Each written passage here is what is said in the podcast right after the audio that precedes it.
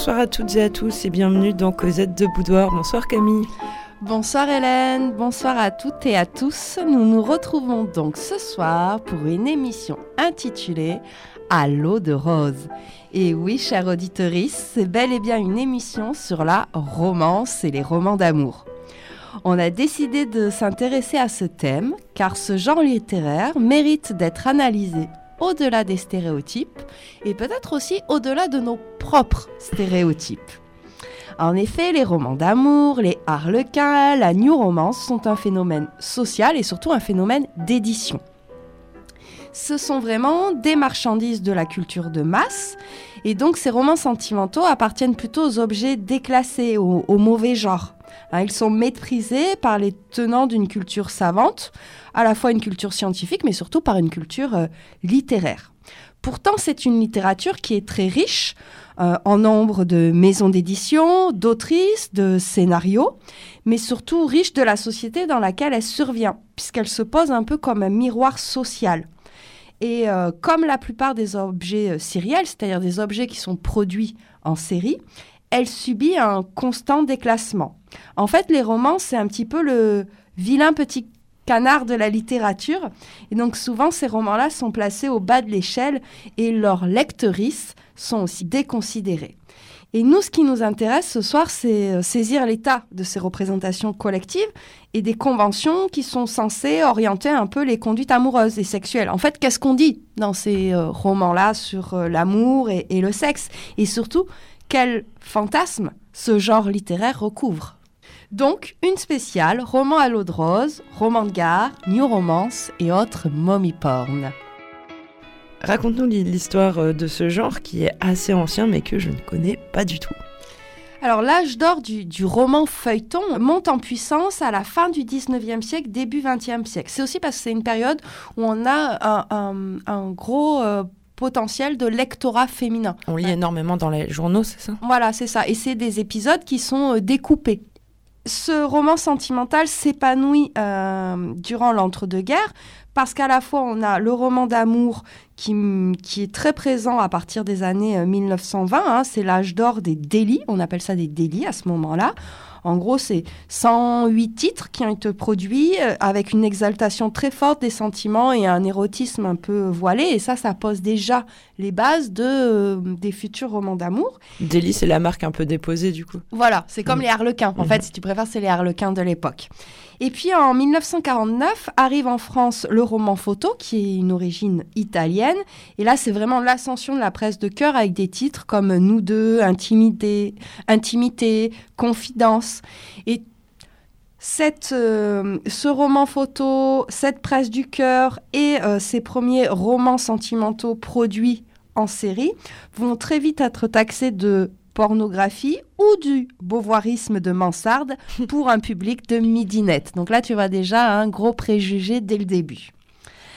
Pourtant, c'est un genre littéraire qui est euh, très varié, comme on va le découvrir avec en fait cette petite liste d'expressions qui euh, regroupe tous les sous-genres euh, de cette littérature de gare?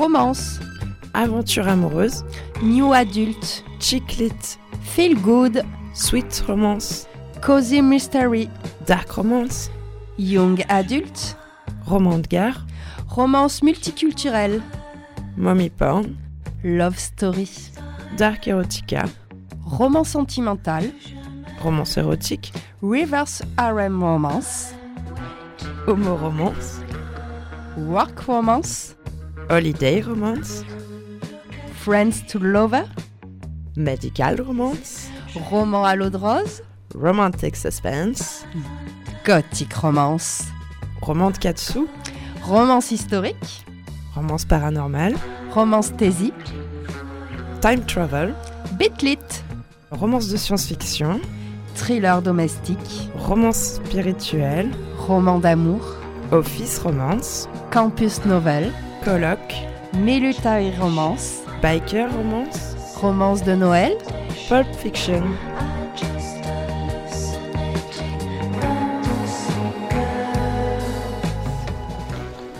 Alors peut-être il faut, on, a pris très large hein, euh, au niveau des, de cette littérature de gare. Peut-être on peut préciser euh, chiclit.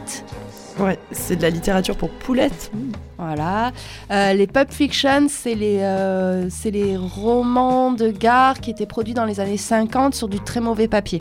Voilà. Mm. Et qui n'étaient pas très chers du coup. On voit que les éditeurs ont quand même des ressources. Mm. Dans cette émission, on va s'interroger un petit peu si ces euh, romans véhiculent un modèle binaire du genre, le masculin et le féminin, et euh, surtout s'ils véhiculent une vision euh, hétéronormée des rapports sociaux de sexe. Voilà. Alors je vous propose une, émission en deux parties. D'abord, on va s'intéresser au roman à l'eau de rose, c'est-à-dire le classique, la base. Et puis après, on ira voir un peu du côté de la new romance, s'il y a eu quelques renouveaux au niveau des scénarios. Si on commence par les romans euh, à, l'eau de rose, euh, ça a été évoqué, c'est un genre qui est plutôt mal aimé, mais est-ce que tu peux nous parler du mode euh, d'édition déjà de ces romans qui est particulier? Oui, et c'est peut-être pour ça aussi que ce, genre-là est mal aimé, c'est que c'est un, modèle d'édition plutôt agressif. Donc en fait, l'éditeur intègre vraiment euh, dans la fabrication de son roman toute une démarche marketing qui va englober du processus de la rédaction jusqu'à la distribution, en passant par la publicité, les actions de communication, etc. Et surtout une très grande fidélisation des lectrices à la marque. Et en fait, les histoires d'amour vont se décliner en plusieurs univers fictionnels qui sont ancrés dans des collections avec une logique de gamme. En fait, c'est ce côté-là, cette, idée de production un petit peu à la chaîne qui peut euh, crisper hein, euh, le monde littéraire. Et on retrouve aussi ce côté série dans les scénarios, puisqu'à chaque fois, c'est plus ou moins la même trame narrative que tu vas retrouver euh, de roman en roman. Alors, on peut dire que c'est un genre qui est décrié avec un triple stigmate. Celui d'appartenir à un milieu populaire, mm. celui d'être pour un lectorat principalement féminin, et puis surtout le genre sentimental qui a souvent qui est un genre qui est quand même très décrié dans la littérature parce que c'était le seul genre aussi qui était autorisé pour les femmes. Donc là, on voit bien comment s'articulent plusieurs euh, stéréotypes. Donc on va souvent nier les autrices de ces romans-là, on les connaît pas ou on n'en parle pas. Hein. Là, on est vraiment au tout début hein, du roman à l'eau de rose, donc on est plutôt dans les années 50-60. Parfois, on conteste même le fait que ce soit vraiment un livre. Et puis la lectrice de, ce roman à l'eau de rose, elle est souvent perçue dans les années 50-60 comme analphabète par les classes dominantes. Mm. Donc c'est ce qui fait que ce genre-là soit euh, marqué euh, d'une vision assez euh, pessimiste. Peut-être le fait aussi qu'on les importe en France. Tu vois, ça vient d'Amérique, donc enfin aussi on a aussi un peu un regard Ouais, oui, tout à fait. Produit d'importation, quoi. Alors, ce genre est décrié et stigmatisé de trois façons, finalement. La première façon, c'est parce que euh, c'est une littérature populaire pas chère. Donc, dans la tête des gens, c'est pas cher, c'est une mauvaise qualité. C'est aussi parce que euh, cette littérature-là, elle est destinée d'abord euh, aux femmes.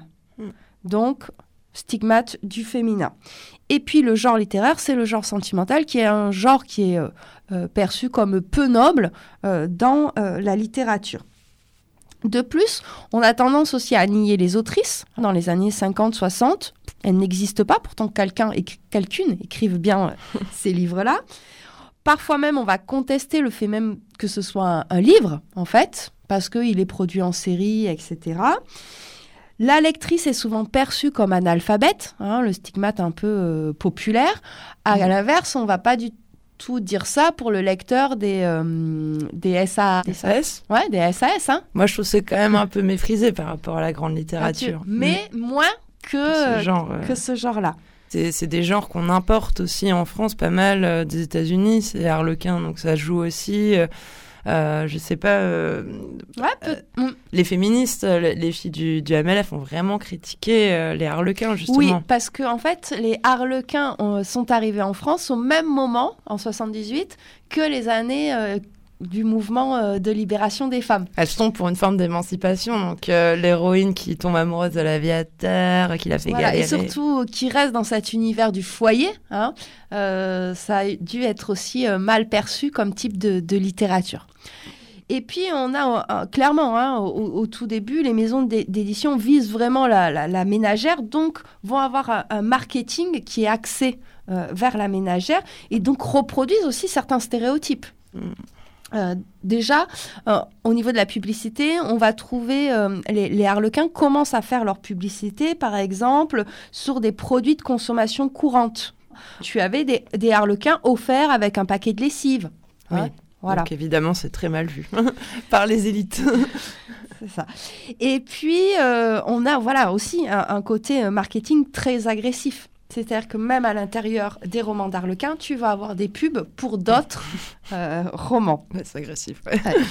Et donc, en fait, euh, les stéréotypes véhiculés par la romance restent adossés à des représentations très classiques de la ménagère. Et ces représentations sont relayées par la publicité elle-même. C'est un peu un serpent qui se mord la queue.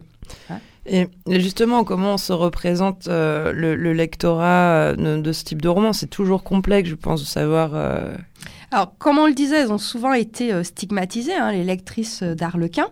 Euh, elles sont souvent perçues comme appartenant à des catégories sociales les moins cultivées, hein, au sens de culture légitime, perçues comme pas ou peu diplômées, ou plutôt issues de foyers d'agriculteurs, d'ouvriers, d'employés, de retraités. Or, pourtant, et dès le début, on a 25% euh, euh, d'électrices qui sont des femmes qui ont des diplômes universitaires, donc qui sont plutôt issues de classes sociales euh, aisées. Donc ça, c'est complètement contre-intuitif voilà, par rapport à ce qu'on imagine. Mm. La lectrice, dans les dans le marketing euh, de ces romans à l'eau de rose, elle est euh, sans cesse invitée à s'identifier à l'héroïne.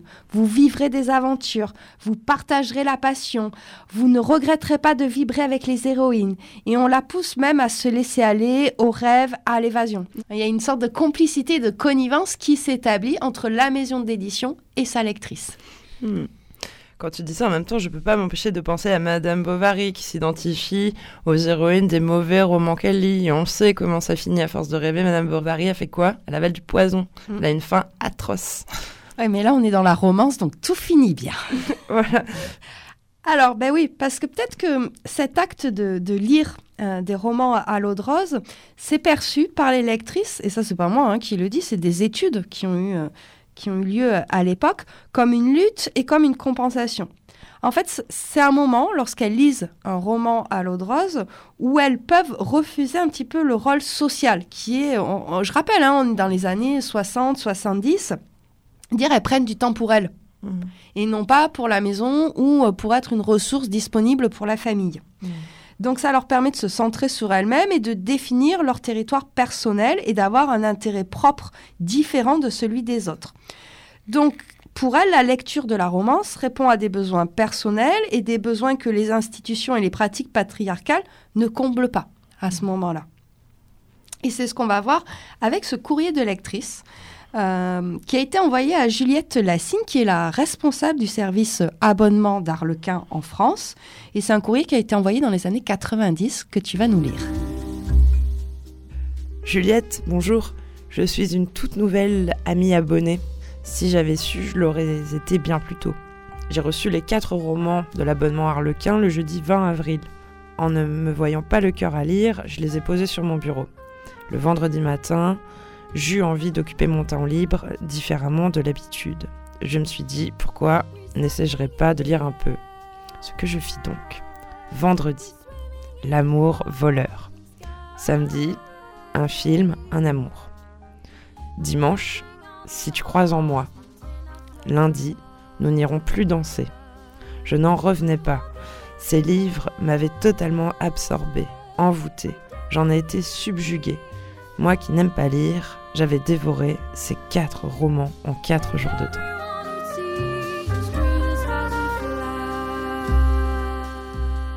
Donc, dans ce courrier, déjà, on retrouve cette idée un peu d'être une grande famille, une communauté. Elle appelle Juliette comme si c'était sa voisine, en fait, alors qu'elles ne se sont jamais rencontrées. L'autre, elle est responsable. Et puis là, on voit bien, en fait, qu'on a une femme qui ne lisait à pas ou peu, et euh, qui va euh, pendant quatre jours prendre du temps pour elle pour euh, lire ses romans et c'est vraiment un déclic. Et ça on pense enfin t'as l'impression que ça, que ça lui permet de renouer ou de nouer avec la lecture mm, quoi. oui oui c'est sûr. Et vu le, courrier du, de la lectrice on voit aussi une sorte de simplicité comme tu dis dans l'adresse même Donc ça peut être aussi perçu, ce, moment de lecture euh, des romances, comme une sorte de rituel qui serait presque collectivement élaboré, parce que dans, euh, dans une famille, entre femmes, elles vont se prêter les romans euh, ou avec la voisine, etc. Ça fait aussi du, lien euh, social.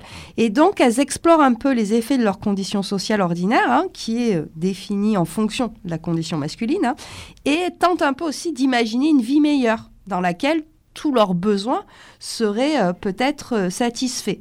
Mais du coup, il y a quand même une limite. C'est-à-dire que, certes, tu peux fantasmer à une vie meilleure, mais euh, tant que tu restes dans le rêve et dans le fantasme, tu vas pas changer dans ton quotidien les choses. Non. Donc, c'est une sorte d'échappatoire, mais d'échappatoire qui ne permet pas une, agentivité, en fait, forte, hein, de faire bouger les choses dans mm. ton quotidien. Et surtout, ça euh, ça remet pas en cause l'hétérosexualité, ni le mariage, ni le droit des hommes à occuper tout l'espace, l'espace de travail, politique, pouvoir, etc. Ça remet pas grand-chose en cause. Non.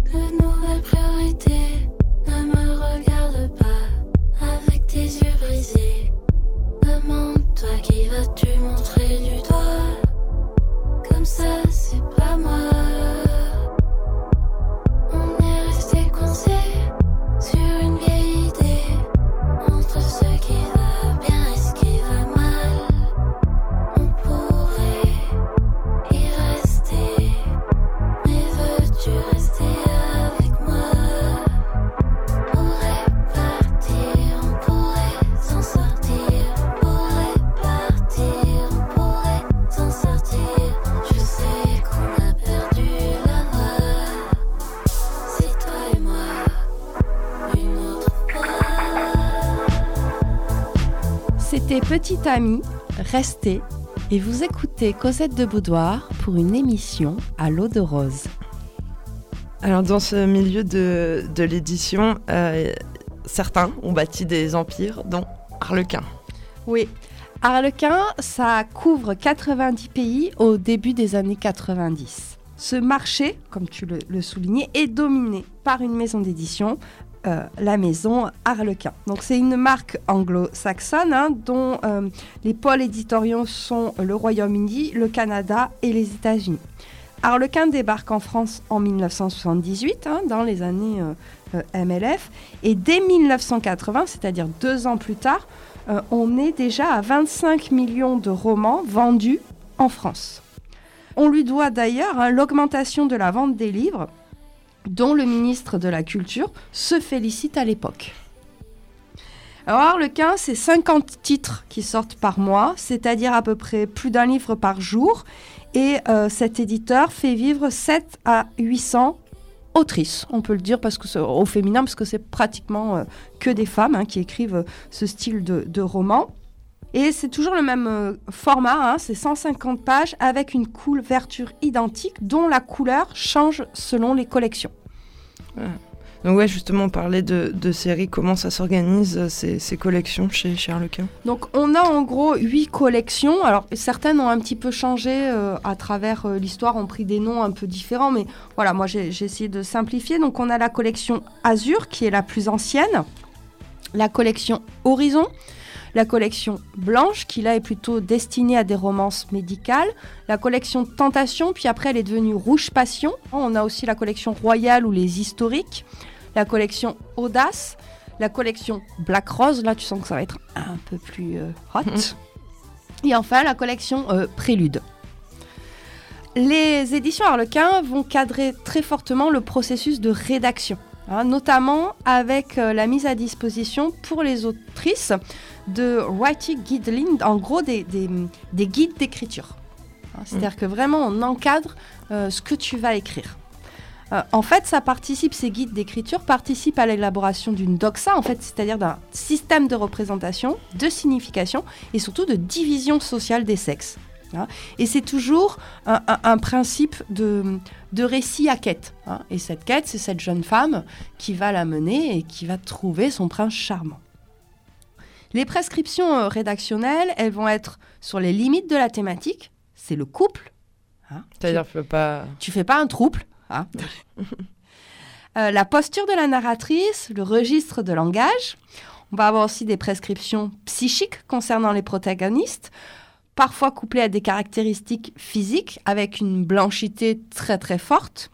Juste pour info, euh, le premier harlequin avec des personnes noires, il date de 1984 et il s'intitule Adam et Eva de euh, Sandra Kitt. Je pense qu'il était important de le nommer. On va avoir aussi des précisions qui sont données sur les aires géographiques où sont censés se dérouler les récits, sur les principes aussi euh, sur lesquels vont se développer les relations entre le héros et l'héroïne, et aussi sur les modalités d'évocation des échanges sexuels, voire sensuels, enfin plutôt sensuels. Euh, on joue plutôt sur la tension émotionnelle et la suggestion que sur les détails sexuels explicites. Ce qui est pratique avec ces guides d'écriture, c'est que après, quand tu dois faire des stats sur les personnages, bah, tu arrives très facilement à euh, caractériser les personnages de chaque collection. Et ce que je vous propose ici, c'est on a choisi quelques euh, profils types de certains euh, personnages masculins ou personnages féminins selon les collections Harlequin. La femme audace 26-30 ans, brune aux yeux bleus, cadre et profession intellectuelle supérieure ou employée, célibataire, orpheline de mère ou des deux parents, sans frères et sœurs, vierge, 100% sans enfants, 100% Amérique du Nord. Homme horizon, 31-40 ans, brun aux yeux gris, chef d'entreprise et cadre et profession intellectuelle supérieure, aussi employé, célibataire, le plus souvent divorcé, orphelin des deux parents, sans frère, sans sœur, sans enfant, originaire d'Amérique du Nord. Femme prélude, 21-30 ans, blonde ou brune aux yeux bleus, cadre et profession intellect supérieure ou employé, célibataire, non orpheline, avec des frères et des sœurs, non vierges, 100% Amérique du Nord. Homme blanche, 31-40 ans, brun aux yeux gris ou ambre, cadre et profession intellectuelle supérieure, célibataire mais aussi divorcé, orphelin de deux parents, sans frères et sœurs, sans enfants, originaire d'Europe, potentiellement d'Amérique du Nord, mais aussi d'Océanie. Alors, est-ce que tu as trouvé ton profil type? C'est vrai que les yeux gris déjà, ou ambre. Les yeux ambre et gris, tout ce qui se trouve pas comme ça apparemment, c'est vrai. souvent, hein, les, figures masculines évoluent dans une relation de couple qui est très inégalitaire, hein, notamment pour les collections Azur, Blanche et Passion. Pour certains, c'est un entre-deux, notamment pour les collections Horizon et Prélude. Par contre, là où on a des, plutôt une relation de couple égalitaire, c'est dans la collection Audace. C'est audacieux, tu vois, l'égalité. c'est pas normal. Et oui, parce que la normalité chez Harlequin, c'est une asymétrie de pouvoir entre les deux partenaires. Ah, voilà. Ah, ah voilà, on est rassuré comme ça. On, revient aux bonnes bases hétéro. Voilà. En fait, on a une psychologie de la soumission hein, euh, avec une construction de personnages stéréotypés qui sont eux-mêmes liés à des stéréotypes euh, socialement construits du masculin, qui est le dur, l'universel, et du féminin, qui est le doux, le tendre. Et donc souvent l'héroïne en plus rencontre son amant à un moment où elle est un peu perdue. Donc c'est non seulement il va lui faire découvrir la vie, mais il va la remettre sur le droit chemin. Mm. Il va l'aider à se réaliser professionnellement parce qu'elle va devenir sa femme. Cosette de Poudoir à l'eau de rose, une émission sur les romans d'amour. Donc on est vraiment quand même sur une vision très binaire des rapports sociaux de sexe au sein d'un modèle hétéronormé. On a vraiment une initiation au savoir, savoir-faire et savoir-être censé structurer les amours en conformité avec les attentes sociales, mm. ou plutôt en conformité avec les fantasmes d'un patriarcat. Ouais, c'est ça. Mais bon, les fantasmes, ça s'apprend, quoi. Mm. Donc, euh, ça prend quoi, en fait? Et eh bien là, tu, vois, en plus, on est vraiment dans une complémentarité des sexes dans, dans, ces romans-là. Alors, comment ça se passe, la description de, de l'amour physique euh? Bah alors cette, euh, ces descriptions s'appuient principalement sur un langage plus ou moins métaphorique et s'accompagnent d'une palette de pratiques plus ou moins étendues sans être pour autant explicitement nommées. Mmh. T'as remarqué, je pose la question au moment où tu parles de complémentarité des sexes. Hein, attention. Alors, je t'ai trouvé un petit extrait très révélateur hein, qui est issu de Comme un feu de brousse, roman paru en 1982 de Margie Michael. Et on nous dit Il se leva pour ôter son pantalon. Paupières mi-closes, elle contempla son torse hâlé, large et puissant, ses jambes longues et finement dessinées, ses hanches étroites. Il a désiré, elle le vit. Oui, au passé simple. Il y a un jeu de mots. voilà.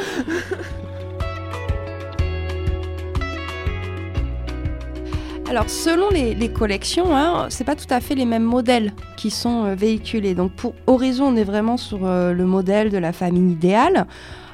Pour la série blanche, comme on est dans l'univers très hiérarchisé euh, de l'hôpital, on a plutôt des histoires prudes et des traitements de, scènes sensuelles très soft. Hein. L'acte charnel est rarement consommé avant les aveux amoureux et on reste plutôt sur des descriptions évasives avec surtout le baiser qui a le droit de, citer. On est plutôt là-dessus. Comme dans toutes les, autres collections, hein, le baiser reste à l'initiative du héros, évidemment. Par contre, pour les collections Azur, Prélude et Passion, c'est un petit peu moins sage. On a des descriptions corporelles, quelques joutes sexuelles, mais sous la forme de métaphores. Attention. Et là, les scènes sensuelles occupent un espace un peu plus grand en termes de pages et un peu plus importante aussi dans la construction de l'intrigue. Elles arrivent aussi plutôt dans l'histoire quand ce n'est pas dès les premières pages. Hmm. Est-ce que du coup ça a évolué un peu quand même au sein des Harlequins eux-mêmes? Ils se corsent un peu euh, oui, un tout petit peu, mais en fait, après, ça reste quand même des rapports qui restent à l'initiative de l'homme, à l'exception de quelques expérimentations féminines, mais parfois aussi, c'est des rapports qui s'enclenchent sans le consentement initial de l'un ou l'autre partenaire. Je te laisse deviner lequel. Gros suspense. Et c'est pour ça que tu vas nous lire Couleur de feu de Susanna Collins de 1984. Douce et leste, les mains de Juan glissèrent sur sa gorge jusque derrière sa nuque.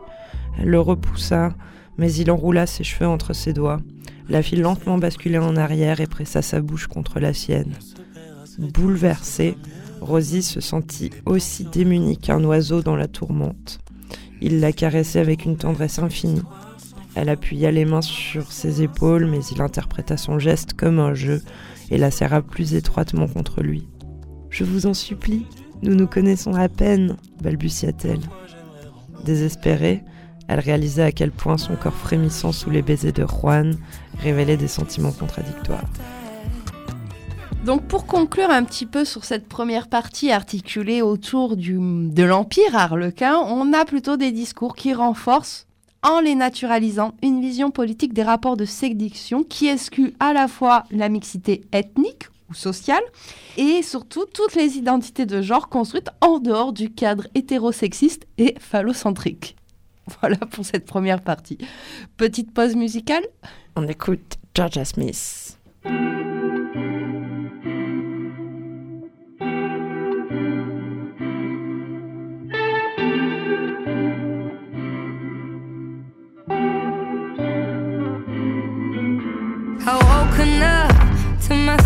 Coming around, man, not giving in to this game that ain't real. I figured out where do you go if you can't play games? Play me, play God. The love was overrated. You know what you were doing and you know what you were saying. Why'd you point the blame when it's you you should be blaming? I wish you found the man that you thought I'd want to be with. I wish you found the man that you thought I should have been with. I'm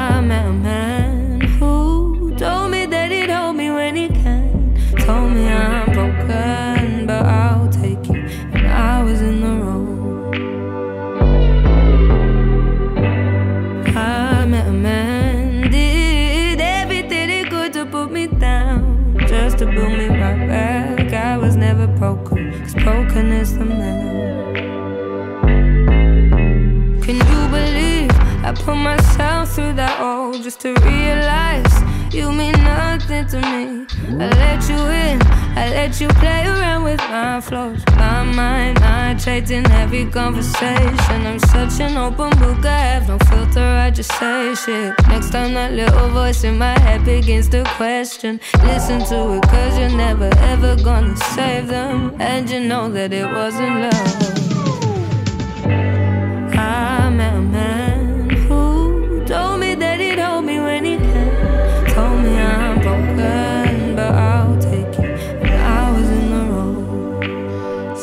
Georgia Smith, Broken in the Man, et vous écoutez Cosette de Boudoir qui s'intéresse au mommy porn et à la new romance.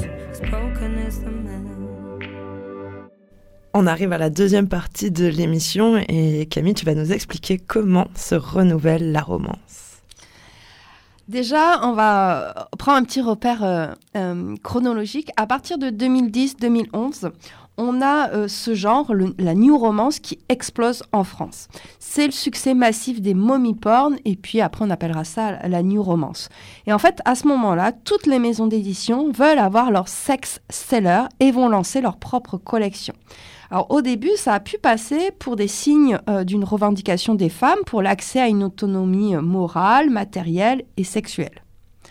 c'est des succès énormes, on va, on va juste citer les trois plus importants on a 50 euh, nuances de gré hein, de LG James qui va se vendre à 7 millions d'exemplaires en France. After d'Anna Todd, 3 millions.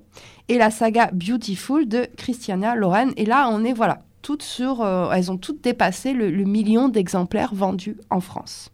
Donc c'est une très belle part de, marché hein, dans le monde de l'édition. En France, on, estime qu'on a environ 10% euh, des lecteuristes qui lisent de la new romance.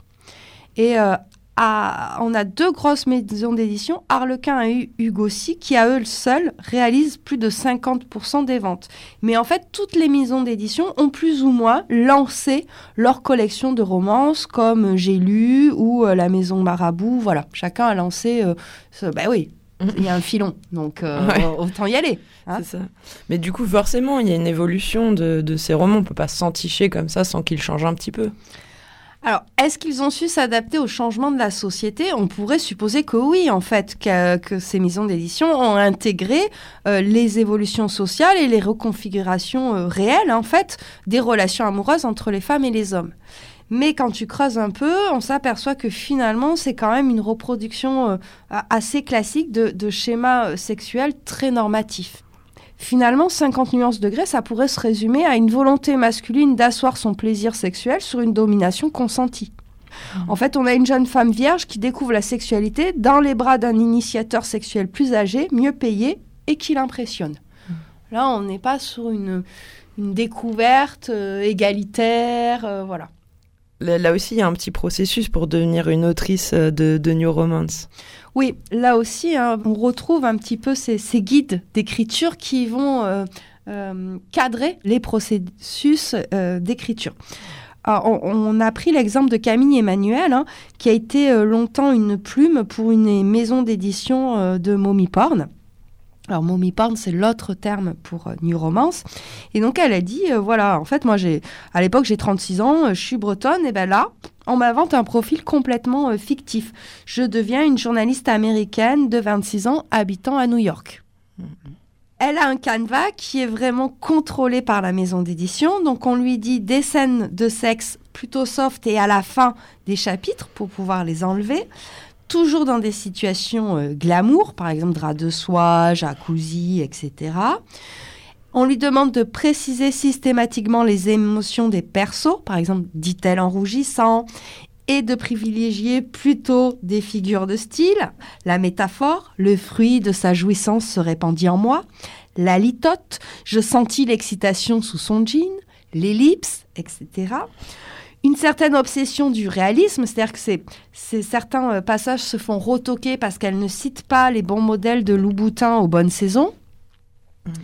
et elle doit connaître vraiment euh, toutes les marques de luxe. Et puis, il faut qu'elle reste quand même dans un monde très hétéronormé, euh, conservateur et néolibéral. Par exemple, pareil, elle raconte qu'elle se fait retoquer un passage d'un de, ses romans parce que son personnage offre un livre de Colette qui était bisexuelle à l'héroïne. Elle raconte cette expérience professionnelle en 2011. Donc on est au tout début aussi de, de, la New Romance et, de la montée hein, de, de, ces autrices.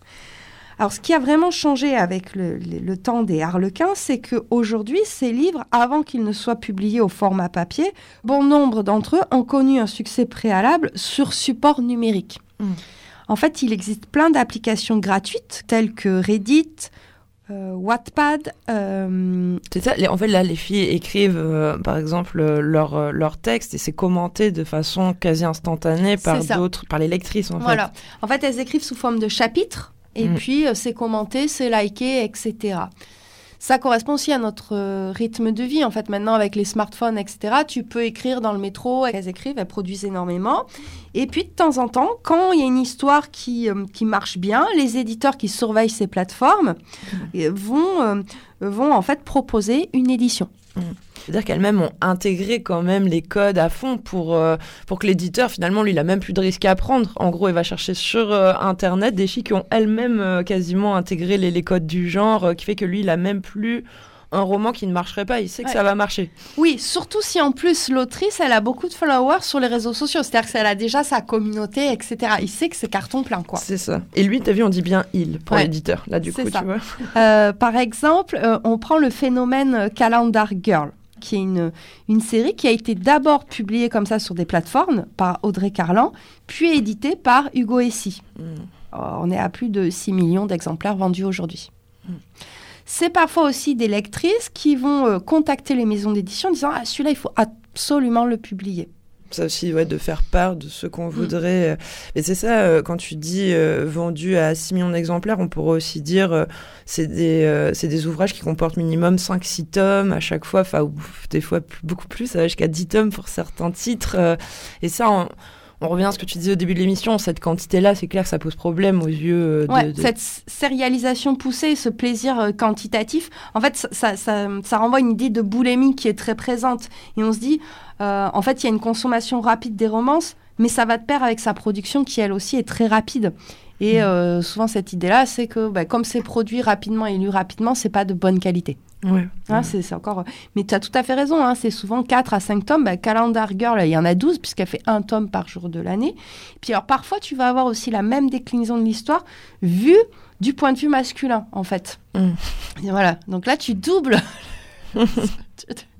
Et lui, il en pensait quoi, en fait Donc, c'est vrai qu'il y a cette idée de facilité de, de, lecture parce que tu vas euh, consommer et tu as envie d'avoir le tome suivant.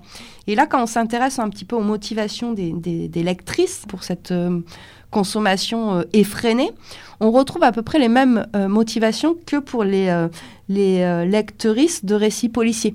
Quand tu as des séries, tu as envie de savoir la suite, etc., ou tu vas suivre ton, mm. ton, ton détective sur plusieurs, plusieurs tomes. Après, après, il y, a bien des hommes hein, qui lisent ça, forcément. Mm. Oui, euh, on sait qu'on a à peu près entre 20 à 30% d'un lectorat masculin sur ce type de, de, lecture. Mm. Il se le passe aussi sous le manteau, j'en suis sûre. c'est peut-être.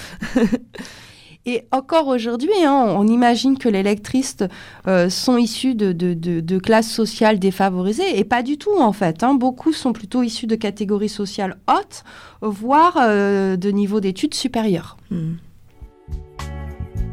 À l'eau de rose, une émission de Cosette de Boudoir sur les romans d'amour. En tout cas, la grande nouveauté, c'est la manière de vendre les livres par rapport en plus à la littérature érotique ou aux romans euh, sentimentaux plus traditionnels. Là, en fait, c'est des produits qui sont vendus euh, comme d'autres marchandises à travers la mise en place de partenariats, l'organisation d'événements, euh, notamment aujourd'hui tu as des festivals de littérature romance. Mais moi, je pense que peut-être il y avait une petite honte attachée euh, au fait de lire des harlequins. Est-ce que tu vois, on lisait peut-être dans l'intimité du, foyer Est-ce que là, tu crois que sa dark romance, sa new romance, on ose la lire dans le métro et tout? On n'a plus la honte. On n'a plus la honte. parce que aussi l'anonymat des autrices a laissé place à une célébrité revendiquée qui est orchestrée aussi par les maisons d'édition et les autrices elles-mêmes. Hein. Elles se... En fait, tu as des autrices qui, qui se développent comme des marques avec euh, leur communauté et euh, leurs réseaux sociaux, notamment TikTok, a mmh. vraiment œuvré pour ce côté euh, communauté euh, littéraire. Le marketing, on voit, c'est presque classe. Des fois, les, couvertures, elles sont noires aussi. Là où, tu vois, les, les harlequins, ça faisait vraiment euh, très, très kitsch, presque dessiné à la main. Mm. Euh, là, il y a aussi quand même peut-être le marketing qui aide à, vendre et à assumer, du coup. Hein. Oui. Et puis aussi, on a eu des adaptations cinématographiques qui s'est ajoutées à cette forte présence publicitaire et médiatique des titres. 51 mm. degrés a été adapté en film. Donc ça a encore accru cette démocratisation. Aujourd'hui, une jeune femme peut aller acheter une romance érotique en librairie ou en grande surface sans crainte de devoir faire face à des commentaires euh, désobligeants. Mm. Hein comme tu disais, Arlequin faisait la pub sur des paquets de lessive, mm. maintenant on peut faire une pub dans le métro ou sur les bus, donc là c'est la connotation n'est plus la même non plus. Mm. Et on a aussi beaucoup de titres de new romance qui ont été adaptés en série.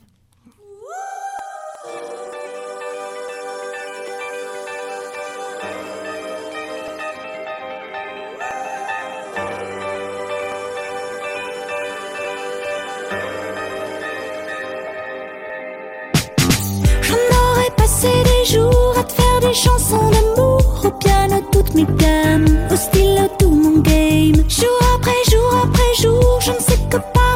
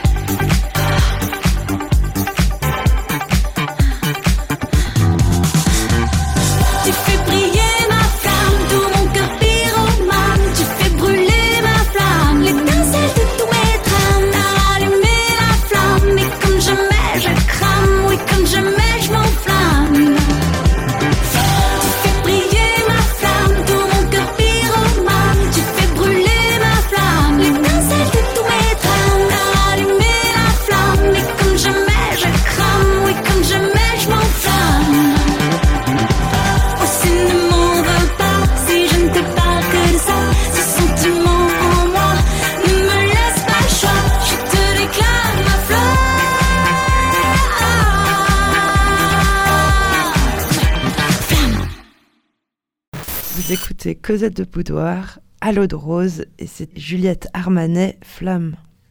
Les caractéristiques de cette new romance, c'est évidemment l'histoire d'amour. C'est la caractéristique première. Mais ça ne se limite pas qu'à ça. Ces histoires sont accessibles à tous et à toutes.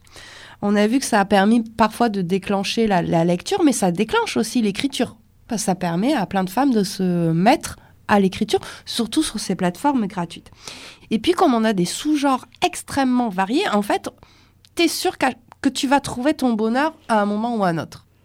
On va avoir de la romance contemporaine, de la dark romance, de la romance tasy, de la bad romance, et tu peux combiner sans arrêt en fait. Donc il y a bien un moment ou un autre où euh, tu vas trouver quelque chose qui t'accroche quand tu aimes ce type de littérature. La grande modernisation vient du fait que on a sorti les héroïnes du foyer. En fait, les harlequins les plaçaient principalement ces intrigues à la maisonnée, au chalet, dans le voisinage. Maintenant, de très nombreuses histoires se passent sur les lieux de travail dans des univers euh, contemporains et qui correspondent aussi à l'évolution de la place des femmes dans la société occidentale. Ce qui permet aussi une meilleure identification avec la protagoniste et derrière d'assurer euh, des ventes. Mmh. Par exemple, Calendar Girl, donc c'est l'histoire d'une gentille fille qui souhaite venir en aide à son père criblé de dettes et qui est plongée dans le coma par un prêteur sur gage. Et donc, afin de subvenir aux besoins de sa famille, elle trouve une solution payante, hein, devenir escorte. Et donc, on va découvrir 12 hommes dans 12 villes différentes durant 12 mois. Donc, on n'échappe pas au scénario préétabli? Voilà, et même ce scénario euh, préétabli et connu du public ne lasse pas en fait les lectrices euh, de ces romans-là. Et même ça leur permet de développer finalement une sorte d'expertise. Parce que ceux et celles qui en lisent beaucoup sont tout à fait à même de juger de leur qualité et de produire un discours réflexif sur leur pratique de lecture en fait. C'est parce que tu connais les codes et les limites que tu peux prendre aussi plaisir euh, à euh, jouer aux critiques littéraires. Ouais, ça, c'est toutes les œuvres qui mettent en scène des genres euh, très prononcés, que ce soit le policier, le thriller, l'horreur.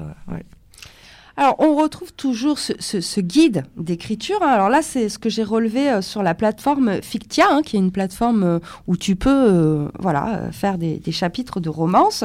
Donc, il faut des personnages jeunes pour que le lectorat puisse s'identifier aux personnages. on sait que c'est plutôt les 15-35 ans qui vont lire ce type de, romance. Donc voilà, les personnages ont un mmh. petit peu euh, rajeuni dans les scénarios. On utilise toujours la première personne du singulier mmh. pour la question de l'identification. On a des enjeux internes et externes, des personnages qui ne vivent pas l'amour parfait. Il faut qu'il y ait des obstacles euh, qui peuvent être internes, le fameux blocage psychologique ou euh, le passé tortueux du héros, ah voire externe. Les familles se détestent. Hein, ça, c'est un grand classique. Certains thèmes peuvent être graves aussi, l'abandon, euh, voilà, etc. Certains traumatismes. On voyait qu'ils étaient orphelins. Oui, beaucoup. Ils sont vachement orphelins, les beaucoup. On va avoir des scènes de sexe explicites qui servent à l'évolution de l'intrigue amoureuse. Alors, elles sont pas forcément décrites dans les moindres détails, mais elles sont là. Oui, mais c'est vraiment pas l'objet. On n'est pas sur de la littérature érotique, que les choses soient claires. Mm. L'objet, c'est quand même l'histoire d'amour. Ouais. Et puis, ben, comme l'objet, c'est l'histoire d'amour, il faut obligatoirement une fin heureuse. Oui. Pourquoi? Parce que le lectorat veut des raisons de croire en l'amour. Mm. T'avais envie hein, que je prononce on va retrouver des schémas narratifs assez classiques. Le enemy to lovers, le coup de foudre, le triangle amoureux, le ami-amant, le premier amour, voilà. Après, tu as des tropes, c'est-à-dire des exemples d'environnement et de milieu dans lequel peuvent évoluer les personnages. Donc ça peut être le campus, on a vu l'univers médical, les vacances, euh, milieu sportif, euh, les bikers, les pompiers, enfin voilà. Et tu peux comme ça, euh, ce qu'on disait, hein, euh, réagencer tes scénarios euh, et choisir, cocher plusieurs items. donc, donc il y a du changement. Oui, les changements, c'est surtout que ces nouvelles romances visent des femmes jeunes, donc on a quand même une dimension générationnelle à ces transformations. Elles sont, les sont plus demandeuses de personnages féminins forts qui ne se soumettent pas aveuglément au désir de l'homme, vivent leur propre vie, voyagent, travaillent et revendiquent une certaine indépendance. Ce côté personnage féminin fort est très présent dans le sous-genre de la romance thésiste, c'est-à-dire la romance alliée à l'univers euh, fantastique. Et là, tu vas avoir des héroïnes qui ont presque un côté badass. Donc, tu vois, c'est des sortes de guerrières à la Xena la guerrière, là, qui vont défendre leur royaume. Bon, évidemment, elles tombent souvent amoureuses du garde qui les accompagne, mais voilà, elles traversent quand même des. Elles se battent, elles traversent des, des contrées. Euh... Une dimension transclasse. Voilà. Son garde, tu vois. Eh bien, c'est ce que tu vas nous lire. Mm. Le sang et, la cendre de Jennifer Armentrout, qui est un peu le, le, grand classique de cette romance-thésy.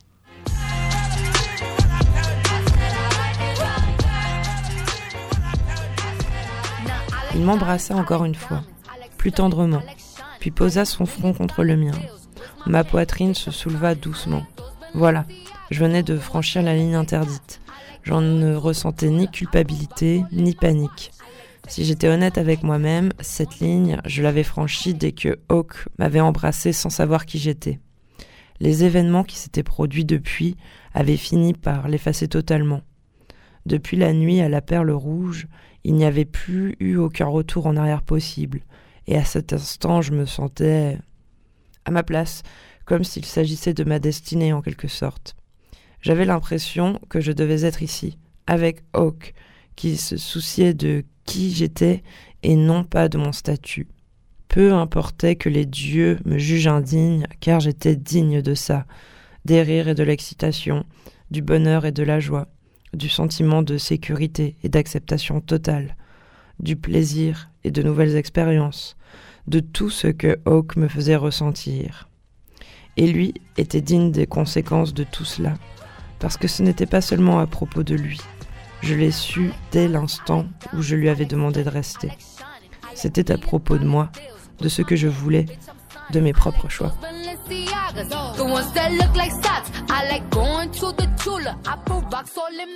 Ce qu'on voit, c'est que les scènes de sexe font quand même leur apparition.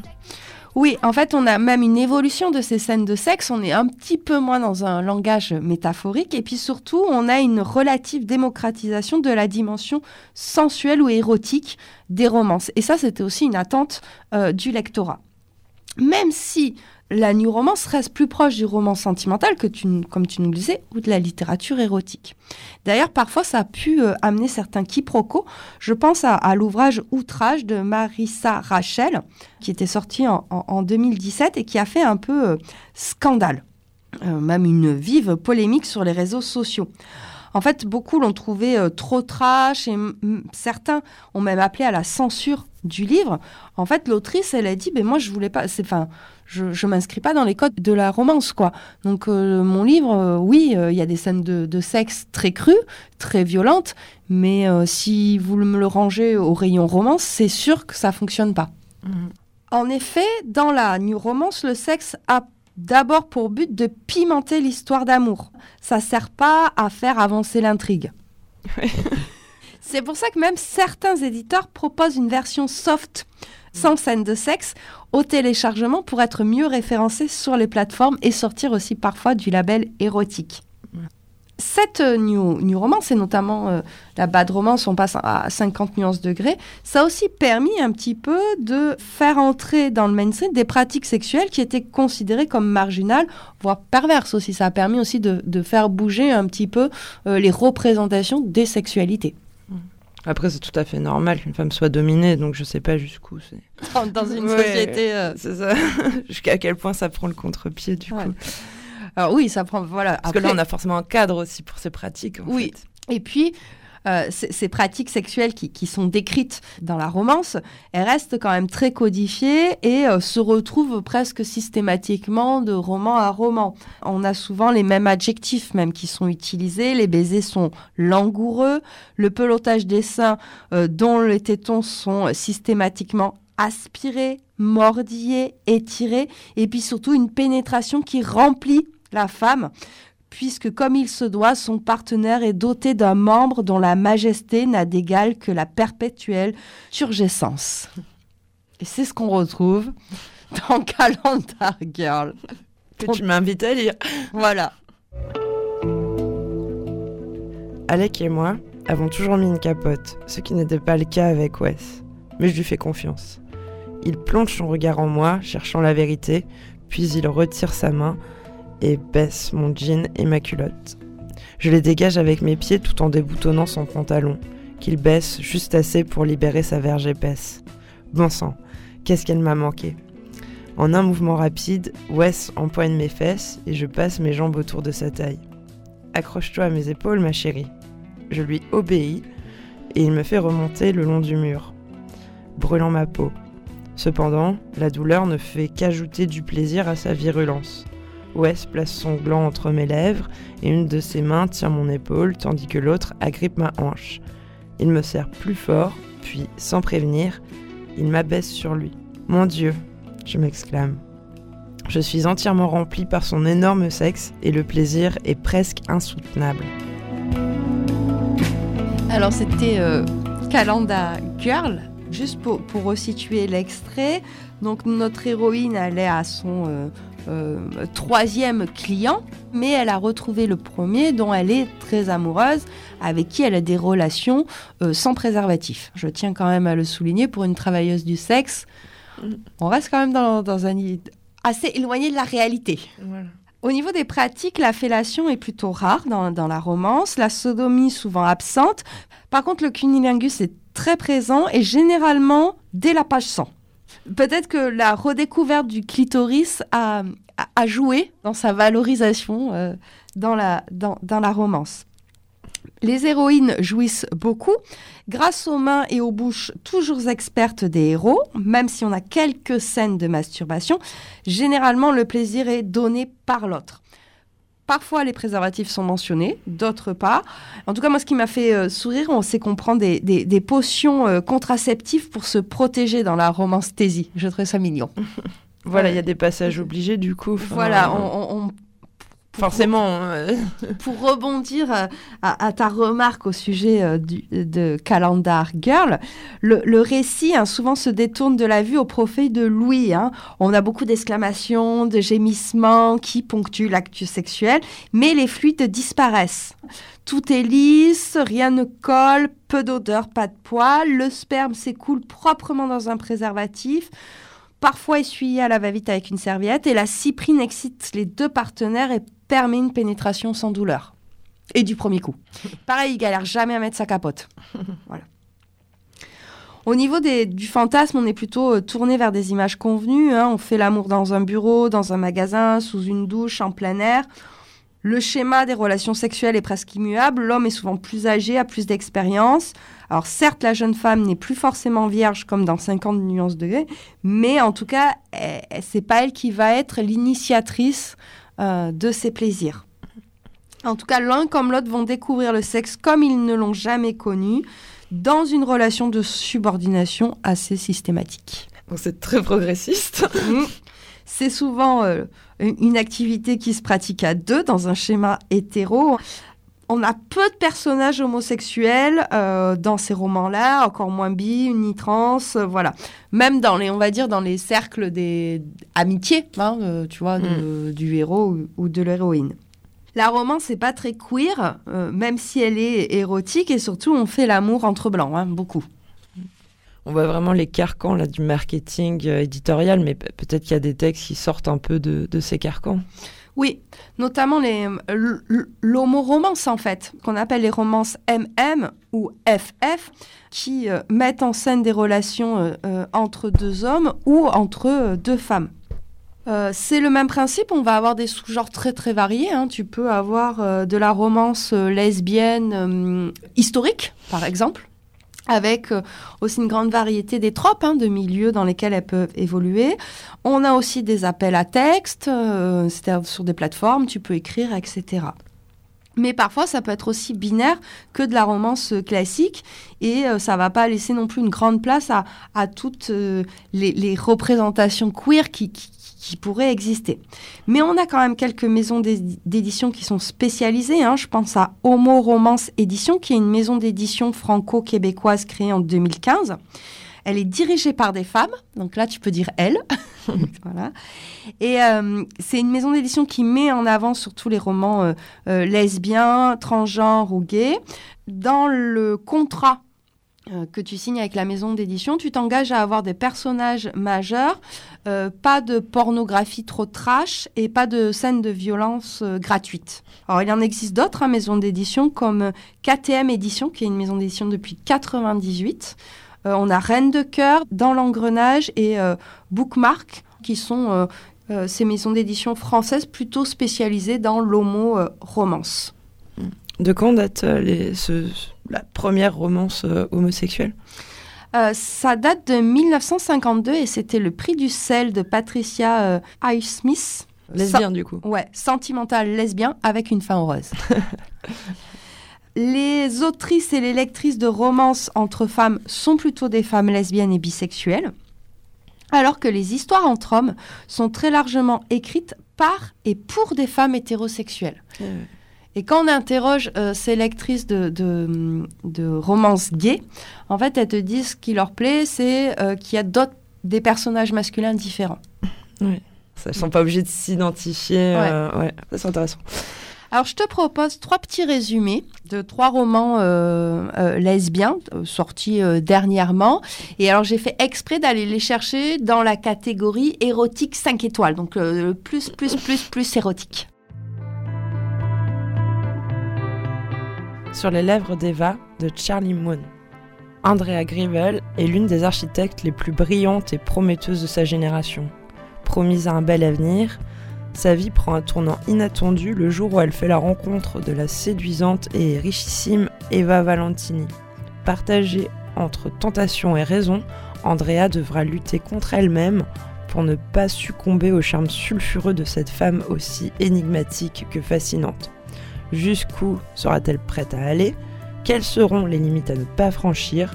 Andrea parviendra-t-elle à combattre le désir qui la ronge ou au contraire se résignera-t-elle en s'abandonnant aux prises de cette italienne effroyablement sexy? Corps à corps de Karine Jeté. Madison n'est habituellement pas du genre à se laisser distraire.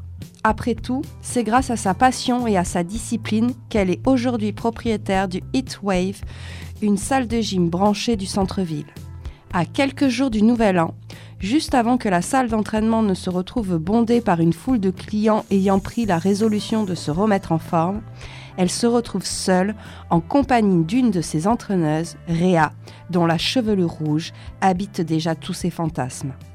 Elle décide d'en profiter pour s'offrir une séance de musculation privée. Le rêve pourrait-il alors rencontrer la réalité?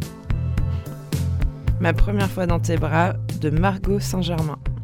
Lorsque Marie, une jeune Parisienne en quête d'avenir, croise le chemin de la mystérieuse duchesse Caroline de Valois, une danse délicieusement sensuelle et passionnée s'engage entre elles. Submergée par le monde luxueux et les désirs brûlants de la comtesse, Marie se retrouve entraînée dans une nuit d'éveil érotique et de découverte intime qui défie toutes ses attentes. Tout en naviguant dans cette relation inattendue, elle trouve en elle des forces insoupçonnées et une passion qu'elle n'a jamais connue. Alors lequel Camille tu, choisirais de lire? Le truc avec la duchesse là, ou la comtesse, je sais pas, là tout de suite là ça a parlé à mon cœur d'historienne. Donc pour conclure, on peut dire que le genre de la romance en général, et notamment de la romance érotique, demeure quand même très stigmatisé, un style pauvre, histoire répétitive, vision archaïque. Nombre de ces critiques sont justifiées à la lecture, clairement, mais euh, il faut faire attention parce que souvent s'opère un glissement du genre littéraire vers ceux et celles qui les lisent. Hmm.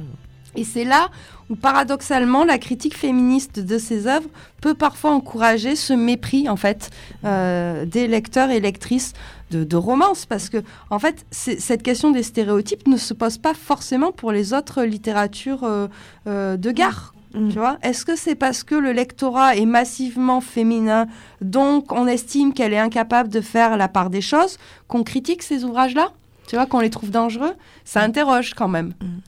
En tout cas, c'est très difficile d'établir une corrélation entre le contenu d'un produit culturel et le comportement de celles et de ceux qui les consomment. Ça se serait. Et puis on peut se dire que quand même, le lectorat a une capacité à faire la distinction entre fiction et la réalité, et que de toute manière, l'adhésion à un récit, ce n'est que temporaire, et que c'est que des, des phases que la lecture, c'est un moment de détente, d'évasion, et que peut-être cette romance a permis parfois de libérer certaines paroles autour des vies sexuelles. En tout cas, c'est une forme de culture qui doit être envisagée comme une zone de conflit, où en la fois on peut avoir un désir d'émancipation et des représentations normatives. Et puis toujours se dire que peut-être le lectorat n'est pas toujours dupe des recettes qu'on lui propose.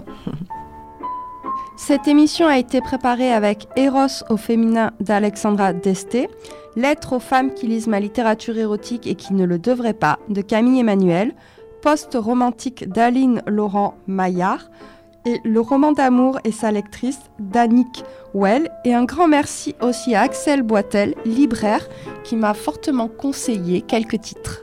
Et merci à toi Camille pour cette émission à l'eau de rose. J'imagine que tu vas retourner à tes, tes romans d'amour. Je pense que je vais lancer une Cosette Romance, une nouvelle série. Très bonne fin de soirée à toi. à toi aussi.